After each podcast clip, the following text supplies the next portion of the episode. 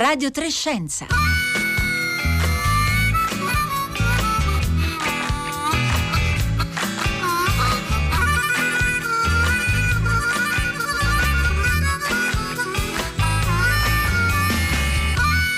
Buongiorno, buongiorno, buona settimana alle ascoltatrici e agli ascoltatori. In questi giorni la redazione di Radio Trescenza si è trasferita a Barcellona, da, cui, da dove vi parla Luca Tancredi Barone, ma dalla Spagna, riprendendo il filo da Radio Tremondo e da Laura Silvia Battaglia, passiamo subito alla Germania e più concretamente alla zona della Germania occidentale vicina alla Francia, i Länder eh, della Renania settentrionale Westfalia, della Renania Palatina Senato colpite nei giorni scorsi, eh, lo abbiamo ascoltato, da una terribile alluvione per la quale, diceva ieri la cancelliera Angela Merkel in visita proprio nelle zone eh, pesantemente colpite da questa alluvione, diceva non esistono parole in tedesco per eh, definire l'entità eh, di, questa, di, questa, tragedia. Oggi parleremo di catastrofi, di rischio idrogeologico e di come ci stiamo preparando in Italia e in Europa ad affrontare questi eventi catastrofici che come prevedono tutti gli esperti con il cambio climatico saranno sempre più frequenti. 335 335 56 34 296 è il numero per mandarci messaggi per dirci che cosa ne pensate e se avete delle domande su questo rischio idrogeologico.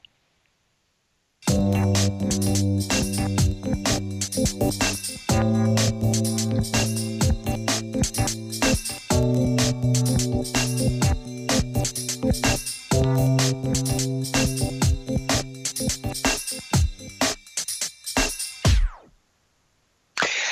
proprio dalla Germania, vicino ad Aquisgrana, per essere eh, precisi, Aquisgrana per chi non lo sapesse si trova a ovest di eh, Colonia e di Bonn, che sono due città forse eh, più eh, conosciute, abbiamo con noi Massimo Sandal. Buongiorno. Buongiorno. Buongiorno Massimo, giornalista scientifico, un collega eh, che vive eh, precisamente a Breinich, per essere esatti, che è un, sì. un, piccolo paesino poco a sud di, appunto, di Aquisgrana. Ecco, innanzitutto Massimo, eh, come, come state, come stai e come sta la tua famiglia? Dunque, eh, grazie di cuore per la domanda. Noi stiamo tutti bene, mh, mm, fondamentalmente per una questione di eh, fortuna, eh, nel senso eh, a Brainik è sulla collina dove vivo, quindi non è stata anche toccata dall'alluvione. La, dove vive mia moglie e mio figlio, eh, perché siamo al momento separati, eh, invece vivo in un paesino che si chiama Münster, che è una frazione di Aachen, che è proprio sul fiume Inde e anche loro sono stati fortunati, la mia famiglia, perché eh, si trovano al primo piano, eh, però tutta la piazza del paese è stata invasa da eh, due metri circa eh, di acqua, quindi eh, diciamo che c'è stata proprio una rampa di scale di differenza tra la catastrofe per chi si è trovato nei piani terra, per i negozi, eccetera, e chi invece, come noi, ha dovuto subire soltanto un paio di giorni di senza acqua né luce. Certo, eh, però eh, diciamo la situazione comunque è drammatica. Ci puoi raccontare un po', eh, ricordare che cosa è successo e, e com'è la situazione adesso? Io appunto leggevo stamattina, siamo già praticamente a 200, 200, vittime, contando anche quelle del Lussemburgo e, e, del Belgio. Raccontaci un po' qual è la situazione, come la state vivendo proprio lì in prima persona, insomma, perché tu lo stai osservando uh, proprio da vicino. Sì. Ecco. Sì, sì, no, ma la situazione è estremamente seria, nel senso, ehm, qui, qui vicino nelle varie cittadine come Stolberg, che è una città di circa 20-30 mila abitanti a pochi chilometri a nord, o anche nei paesi limitrofi, eh, ci sono state comunque case distrutte, si è calcolato credo più di un miliardo di euro di danni e, e credo che questo conto debba aumentare. Eh, vittime Qui proprio in questa zona ce ne sono state poche, ma in altre zone sono state parecchie, come eh, ha accennato. Um, lo scenario che si vede è quello di una fondamentalmente di una specie di costernata desolazione, nel senso che eh, ovviamente tutta questa zona è ricca di, di fiumi, di dighe, eh, con l'acqua insomma ci hanno a che fare da secoli, eh, però è, è, è, chiaro che non, non, è assolutamente un evento atteso qualcosa del genere ed è stato completamente fuori da ogni parametro, nel senso la, la distorsione che, che, che, che ho visto in giro è assolutamente sconcertante, non saprei neanche bene come descriverla. Ecco, ecco ti unisci eh, a Angela Merkel che diceva ieri appunto di non avere parole in tedesco e forse neanche in italiano per descrivere un po' l'entità eh, di, questa, di, questa, tragedia. Ecco, mm, io volevo chiederti, il dibattito eh, adesso in Germania è, è, molto aspro, la maggior parte dei politici appunto ha, ha parlato eh, esplicitamente di cambio climatico come responsabile eh, di questa catastrofe, naturalmente sappiamo che che è molto difficile eh, eh, eh, trovare una causalità diretta, insomma sappiamo che il cambiamento climatico è stato previsto molte volte probabilmente eh, aumenta l'entità e la frequenza di questo tipo di eventi, ma non possiamo eh, ancora dire precisamente che, che, quello che è accaduto si deve al dibattito, al, al cambiamento climatico, ma in Germania le elezioni sono molto vicine, sappiamo che i verdi sono sempre più forti, fra due mesi appunto uh, si voterà. E oltretutto il candidato della CDU, che è il partito di Angela Merkel, ma che appunto le succederà, è proprio il presidente, il ministro presidente del uh, Nord Rhine-Westfalen, cioè del, del, della, del land dove appunto è avvenuta la maggior parte di queste catastrofi, si chiama Armin Laschet. Ecco, uh, secondo te il cambio climatico determinerà le scelte dei tedeschi fra, fra meno di due mesi, è diventato un tema di dibattito elettorale? Dunque, la Germania è sempre stato un paese dove il uh, clima e l'ambiente uh, sono stati più al centro dell'attenzione nella mia esperienza, ma non solo nella mia, lo dicono anche i dati dei, dei sondaggi, uh, rispetto ad altri paesi europei. il fatto che i Verdi, ad esempio, sono un partito che ha una sostanziale percentuale di, di consensi, eh, sicuramente molto superiore rispetto ad altri paesi, lo dimostra abbastanza bene. Questo non vuol dire che la Germania non sia esente eh, da eh, contraddizioni in merito. Ad esempio proprio qui in uh, Nord Rhino-Westfalia c'è una grossa contraddizione perché da un lato la Germania ha, ha la politica energetica eh, che tende a spingere molto sulle rinnovabili, energy vende, no? Eh, per cui eh, sono riusciti a raggiungere, se non sbaglio, uno o due anni fa addirittura per un breve periodo oltre il 50% dell'energia da fonti rinnovabili. Peraltro questa regione è la regione delle miniere di carbone. Io abito a eh, 20 km da quella che è la più grande miniera di carbone a cielo aperto del, del mondo, che è la Tagebau Hambach, eh, che è una miniera ampia, eh, credo 7 per 5 km, immaginate un buco di 200 metri di profondità largo come una città eh, e che si espande, verrà espansa fino al, fino al 2050. Eh, questo, mettendo a rischio tra l'altro foreste, eh, cittadine e così via. E eh, il carbone quindi è ancora una grossa parte dell'economia ed è ancora una grossa parte del contributo energetico. Mm, sì, per non parlare delle più importanti industrie automobilistiche del mondo Anche. che sono in Germania e, e, appunto la proverbiale mancanza di limiti di velocità uh, sulle autostrade insomma, che indica uh, la forza che hanno uh, queste lobby. ecco, ovviamente superata l'emergenza che ancora ci vorrà qualche giorno appunto per riuscire a superare, anche in Germania immagino sorga la polemica se fosse possibile arginare i danni e, e se appunto anche anche questa proverbiale efficienza tedesca eh, non sia stata sufficiente in questo caso. Qual è eh, la valutazione che, che tu eh, puoi farci? Allora, da un lato eh, è vero che eh, quella dell'efficienza tedesca è un po' un mito, onestamente. Chi vive qua spesso si rende conto di come in realtà anche i tedeschi, nonostante tutto, abbiamo forse più la volontà di fare bella figura che di effettivamente eh, essere efficienti come vorrebbero dimostrare. Questo in mille, eh, ci potrò fare aneddoti su mille piccoli e grandi aspetti della vita quotidiana. Um, è vero che su tante cose sono magari più efficienti che in Italia, ma su tante altre cose magari no. Quindi uh, secondo me questa è un po' una mitologia che loro stessi cercano di contribuire a dare, ma che non è così realistica. D'altro lato um, va detto che secondo quanto riesco a capire e a quanto ho visto, in ogni caso non sarebbe stato possibile fare moltissimo per eh, eliminare i danni, forse si poteva mitigare qualcosa, ma eh, è stato semplicemente un evento talmente enorme dal punto di vista della quantità d'acqua che è caduta nel giro di poche ore, pochi giorni, Eh, per cui, ad esempio, la grande ondata di piena che ha fatto sì che il villaggio di Cornei Neust, dove vive la mia famiglia, sia stato allagato, è stato dovuto al fatto che le dighe di contenimento non potevano reggere la pressione dell'acqua. Qui ho dovuto aprire le dighe e quindi questo ha causato un'ondata di piena, perché eh, nonostante ci siano argini e invasi eh, dappertutto, eh, il sistema non era fatto per gestire questa quantità d'acqua.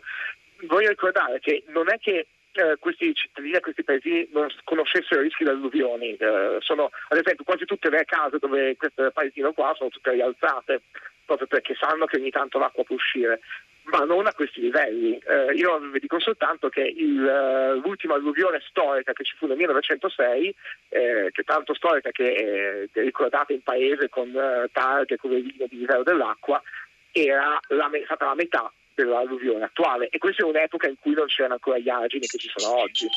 Quindi su quanto si possa fare per, pre- per prevenire si potrà fare sicuramente qualcosa, ma fino a un certo punto. Eh, qui la questione è proprio dell'evento estremo climatico e di quello che ci sta sopra. Insomma. Va bene, allora eh, grazie, grazie Massimo Sandal, eh, giornalista scientifico e ricordiamo anche autore eh, del eh, libro La malinconia eh, dei mammut uscito eh, per il saggiatore nel 2019. Grazie per averci dato un po' questo panorama della situazione in Germania, ma noi continuiamo a parlare di rischio idrogeologico e di come possiamo affrontarlo. Scriveteci su Facebook, su Twitter o mandateci un messaggio al 335 56 34 296.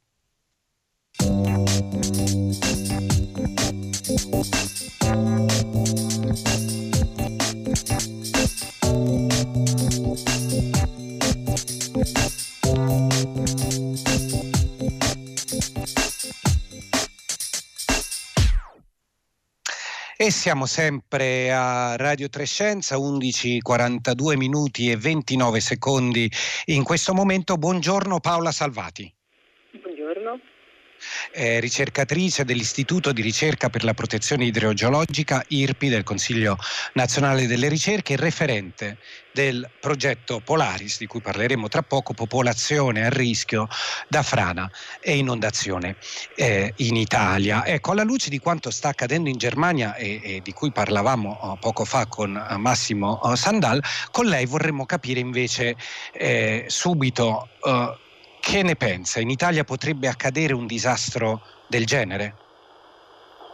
Beh, allora, eh, innanzitutto ehm, la, la, la, domanda è abbastanza eh, così, eh, complicata e, e, mi mette in uno stato veramente difficile nel dire sì o no. Le posso dire che eh, sicuramente eh, degli eventi con piogge così intense sia nello spazio che nel tempo l'Italia le, diciamo, le subisce ogni anno eh, i quantitativi di pioggia accaduti in Germania eh, in, in, aree così vaste, diciamo abbastanza vaste, eh, in Italia purtroppo sono abbastanza frequenti. Eh, ricordo... Ma noi in Italia abbiamo un sistema di mappe di allerta che ci dovrebbe permettere di prevedere dove e come potrebbe avvenire una piena. È così? Come funzionano queste mappe, Paola Salvati? Sì, sì infatti eh, dicevo proprio perché c'è questa frequenza, ovviamente in Italia si è, ci si è posto il problema di costruire e di costituire una rete eh, che, eh, di allertamento, ovviamente di eh, protezione civile che possa in qualche modo lavorare sia nella fase di previsione che poi di gestione dell'allerta. Quindi nella fase di previsione il meccanismo ovviamente è abbastanza ehm, eh, complicato, ovviamente eh, comporta la, eh, diciamo, uno sforzo tecnologico molto importante per quanto riguarda la previsione della quantità nello spazio e nel tempo delle precipitazioni eh, e poi eh, e quindi le immagini, eh, le, mm, la tecnologia che abbiamo a disposizione, quindi satelliti, radar, che, fanno, che, devono essere tutti in qualche modo condivisi per dare la conoscenza a tutti eh, diciamo, i servizi di protezione civile che, sono, eh, che compongono il nostro sistema nazionale, no? ogni regione ne ha uno. Quindi diciamo, il sistema è molto complesso, però permette quantomeno di poter fare una fase previsionale eh, che viene messa ogni giorno per le 24 ore successive. Questo ci per- permette quindi ai vari eh, centri funzionali di sapere quando e, e, con quanta intensità potrebbero avvenire gli effetti, eh, non solo le precipitazioni, che sono ovviamente la causa scatenante, diciamo, no? eh, ma gli effetti al suolo previsti. Quindi parliamo delle inondazioni e dei fenomeni franosi nel contesto dei processi proprio eh, idrogeologici. Ecco, ci può fare qualche esempio, per esempio, di eh, zone eh, in Italia dove potremmo immaginarci una situazione del genere e che tipo di informazioni queste mappe e questo diciamo, monitoraggio potrebbe dare sia ai cittadini che agli amministratori pubblici? Eh, senz'altro. Allora, eh, innanzitutto eh, i bollettini eh, vengono emessi dal dal sistema di protezione civile nazionale e di, tutti, e di, tutti, i centri funzionali decentrati nel territorio e poi vengono rimbalzati ovviamente con i vari comunicati stampa qualora questi livelli eh, siano ovviamente livelli di criticità eh, che prevedano appunto inondazioni disastrose o eh, l'occorrenza anche di fenomeni franosi. Eh, noi in Italia abbiamo anche una, eh, una, mappatura estremamente dettagliata di quelle che sono le aree a pericolosità eh, idrogeologica, idraulica e idrogeologica, con anche una valutazione di quelli che sono eh, i rischi che possono, eh, che possono, subire le popolazioni che vivono in queste aree ad, ad elevata pericolosità. Questo è un processo che ovviamente si è costruito nei, nei tanti anni eh, in cui si è posto il problema di risolvere eh, la tragicità dei, eh, degli effetti degli eh, eventi idrologici in Italia. Eh, quindi una serie, un lungo processo normativo peraltro che ha portato eh, alla, diciamo, alla mh, mm, formazione, alla compilazione di queste mappe che sono fruibili al cittadino ovviamente nei siti istituzionali sia del Ministero dell'Ambiente che, della, eh, che eh, del, dell'ISPRA.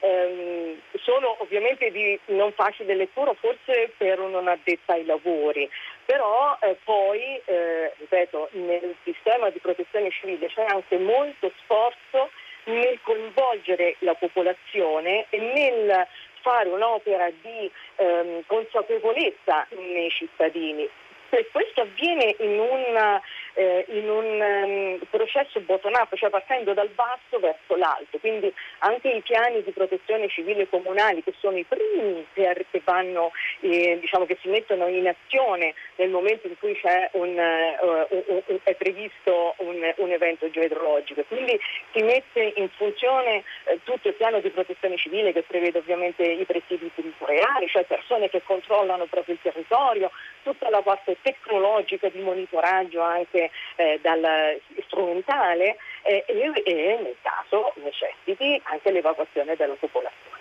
Eventi chimici ecco. li abbiamo avuti. Io adesso per risponderle alla prima domanda, sì. si ricorda l'anno scorso nel 2000 eh, le, la tempesta Vaia nel 2018, l'evento che c'è stato agli, ai confini tra la Francia, la Liguria e il Piemonte, precipitazioni che sono arrivate a 500 mm di pioggia, cioè la metà di quello che piove mediamente in Italia eh, in un anno è piovuto in certe località in due giorni, ecco, per darle un'idea. Certo, quindi quest, questo tipo di, di eventi li abbiamo, li abbiamo, potuti osservare anche noi. E intanto per, per Whatsapp al nostro 335 56 34 296 ci è arrivata una uh, domanda di eh, Francesco, Francesco da Torino eh, che chiede a che punto siamo in Italia e in Europa sul rimboschimento e la difesa e il mantenimento del verde urbano ed extraurbano, montano e, e, e mh, nella uh, gestione degli organi statali competenti enti come la Guardia Forestale, la Guardia Campestre, eccetera. Eh, che, cosa, che, cosa, ci può dire eh, Paola Salvati? Allora, ehm, diciamo, per quanto riguarda il rimboschimento, eh, io diciamo, non sono eh, così al dentro in quanto sono un geologo, certo. non sono un agronomo, però, certo, però la, sua, la, sua, percezione insomma... Del, eh, la mia del, percezione è certo, anche voluta e dovuta soprattutto da quella che è la strategia di adattamento ai cambiamenti climatici, dove necessariamente eh, vanno mantenute ed intensificate le aree verdi, sia urbane che non urbane E questo è importantissimo proprio perché nel, nella strategia di adattamento ai cambiamenti climatici che tutti gli Stati membri devono aver fatto per legge, con il relativo piano, quindi Uh, addirittura con l'attribuzione di risorse per mettere in atto quelle che sono le strategie uh, ai cambiamenti climatici. È ovvio che gran parte di, questo, uh, di queste strategie sono sia strutturali, quindi con interventi, ma anche diciamo, non strutturali e l'intensificazione del verde, quindi l'aumento del verde nelle aree urbane ma anche nelle aree rurali tutte le aree che sono state abbandonate e non più coltivate, quindi questo anche abbandono eh, rurale che può in, da una, così abbandonati possono intensificare magari i processi di erosione del suolo e quindi di frane superficiali quando sono colpite da intense, da intense precipitazioni. Invece una, eh, una, gestione integrata del verde non solo aiuta ovviamente ad avere più zone verdi eh, nelle città, ma anche a certo. preservare certo. quegli, quelle, quei, quei processi mercati dalle piogge, quali appunto, ripeto, le frane, i frane superficiali, che con una gestione del verde molto ben eh, razionale diciamo, può eh, avere questo duplice effetto, cioè di mitigare in qualche modo eh, il, cambiamento climatico e, e, e, combattere in qualche modo quelli che sono no, gli hotspot urbani del riscaldamento, ma anche eh, essere appunto un, un, elemento frenante in territori che invece sono ampiamente suscettibili ai movimenti franosi, per esempio pure a, um, penso alla pulizia dei torrenti, per esempio alla gestione certo. dei piccoli torrenti che sono molto pericolosi quando si tratta sì, sono molto importanti quando, quando, accadono questo tipo uh, di tragedie. Intanto stanno arrivando moltissimi messaggi al 335 56 eh, 34 uh, 296. Eh, ci dice per esempio Assunta da Perugia: i potenti del mondo sembrano muoversi verso l'eventuale cambio di politica solo ora che il nord Europa ha dei gravi danni, ci vuole sempre una tragedia uh, vicina, eh, dice con tristezza appunto Assunta e, e, dice a me sembra un altro messaggio da, da, Nino, da Taranto, dice a me sembra incredibile che a quattro giorni dalla pioggia alluvionale i tedeschi eh, non riescano ancora a capire quanto quanti siano uh, i danni dispersi eh, da cercare. E, e, mm, e, e, infine una domanda per lei da Serena, da Trieste, ehm, eh, che ci chiede ehm, eh, la tragedia di Sarno non si dovrebbe ripetere più, eh, secondo quanto lei sta affermando, ci dice appunto l'ascoltatrice, la tragedia di Sarno non si dovrebbe ripetere più. È così o, o, o avremo degli strumenti per poter diciamo, affrontare una situazione tragica? Tragica come quella? Guardi, proprio da, dalla tragedia di Sarno eh, del 98, del maggio 98, di Sarno e di tutta la campagna, perché poi Sarno, ce lo ricordiamo eh, così, eh, è il, diciamo, il, nome che mediaticamente ci ricorda e ci riporta alla memoria quei tristi eventi che hanno riguardato gran parte della campagna. Proprio eh, a seguito di quell'evento che in Italia si è mossa anche dal punto di vista politico e anche normativo, che sono dal 98 eh, diventati, eh, diciamo, fu, ehm, eh, fu, emanato il decreto proprio, il decreto Sarno, che prevedeva appunto che le, diciamo, le autorità di bacino che gestiscono il territorio che eh, diciamo, sottende eh, i grandi fiumi italiani, eh, di ehm, appunto redigere delle mappe di rischio e quindi di andare a verificare quali fossero le principali pericolosità dei vari territori. Dal 98 ad oggi sono passati ovviamente molti anni, queste, queste cartografie, queste mappe si sono realizzate e diciamo che in Italia, a differenza di quanto si può pensare, ehm, noi abbiamo eh, costituito questo sistema, che è appunto un sistema integrato che va sia dalla conoscenza e dalla mappatura delle aree eh, a pericolosità e a rischio, sia alla gestione proprio dei piani comunali di protezione civile. Quindi è un sistema che ci si lavora da anni eh, e questo ci ha portato a essere eh, ehm, in anticipo rispetto per esempio alle normative europee. Quindi la direttiva europea che è stata ricevuta in Italia nel 2010 noi avevamo già gran parte del lavoro già fatto. Ottimo, ottimo. E immagino, diciamo, forse ci può dire due parole appunto sul progetto Polaris, Popolazione a rischio da frane inondazioni in Italia. Una parte del vostro lavoro è proprio quello di, eh, diciamo così, far conoscere alla popolazione e, e agli amministratori eh, eh, eh l'entità di questo rischio, no? grazie a questi strumenti che ci ha appena descritto. Sì, allora mi faccia finire l'ultima cosa, eh, poi è ovvio che la sfortuna è qualcosa che non funziona, c'è sempre dietro l'angolo e quindi eh, certo.